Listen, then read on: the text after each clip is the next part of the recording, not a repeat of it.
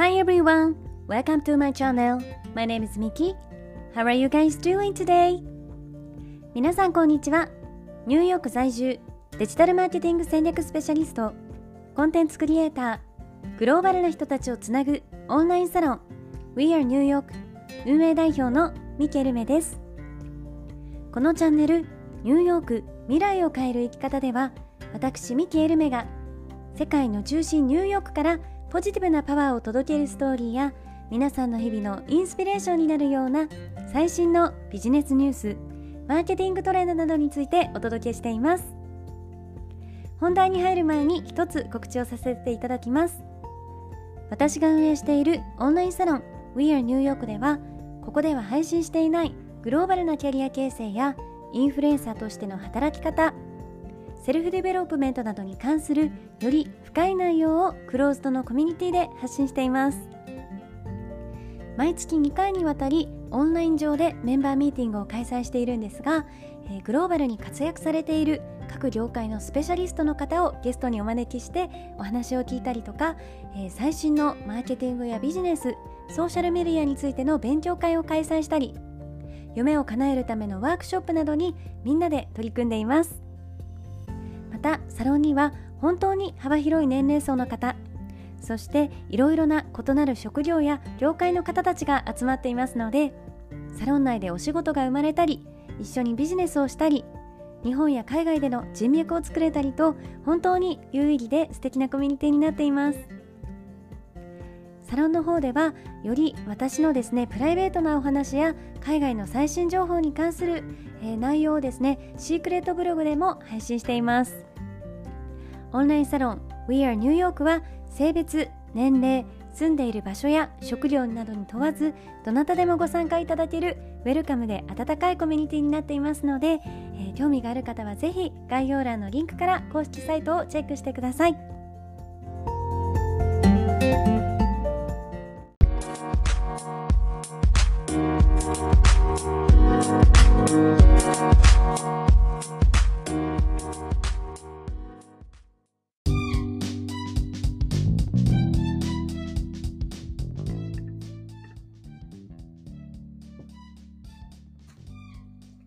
皆さんおはようございます、えー、今日はですね1年で一般人から世界のインフルエンサーになった TikToker のサクセスストーリーということでお話をしていきたいと思います。え昨日の周平さんとのコラボ配信で海外のインフルエンサー事情についていろいろとお話をしてですねあのここ数年はアジア人のインフルエンサーがアメリカで活躍してますよっていうのを説明させていただいたんですけれど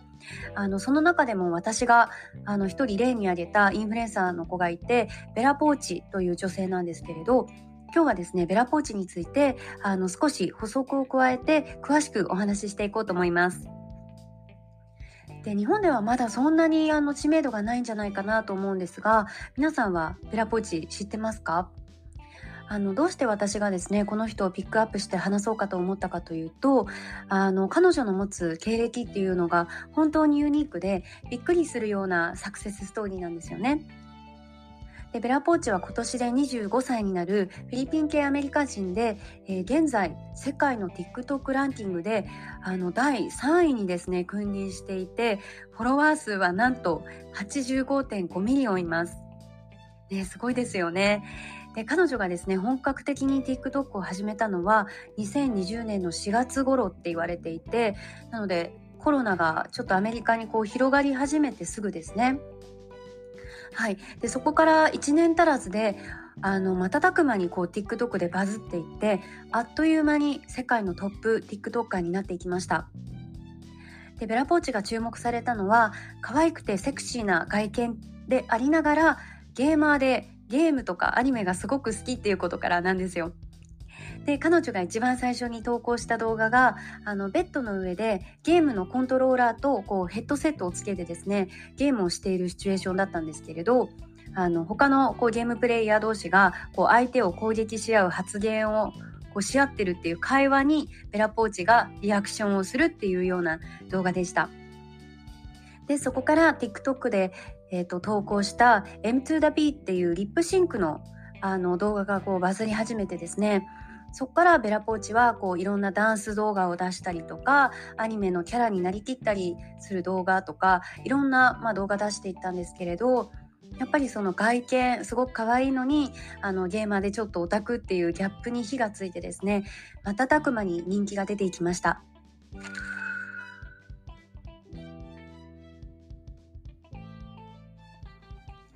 はい、でそんなベラポーチなんですが最初から注目を浴びるような華やかな環境で実は育ったわけではないんですね。えー、彼女がですね、えーと、彼女は両親が2人ともフィリピン人なんですが物心ついた時にはもう両親がいなくておばあちゃんに引き取られていました。でそして幼少期をフィリピンで過ごして、えーと、彼女が3歳の時に白人のアメリカ人の、えーと父親とフィリピン人の母親を持つですね軍の家族に養子縁組として引き取られています。であの幼少期っていうのは本当に恵まれたものではなくて、えーと、ベラポーチは小さい頃からその血のつながっていないお父さんに肉体的な虐待を受けたりだとか言葉の虐待を受けた状態でですねずっと育っていきます。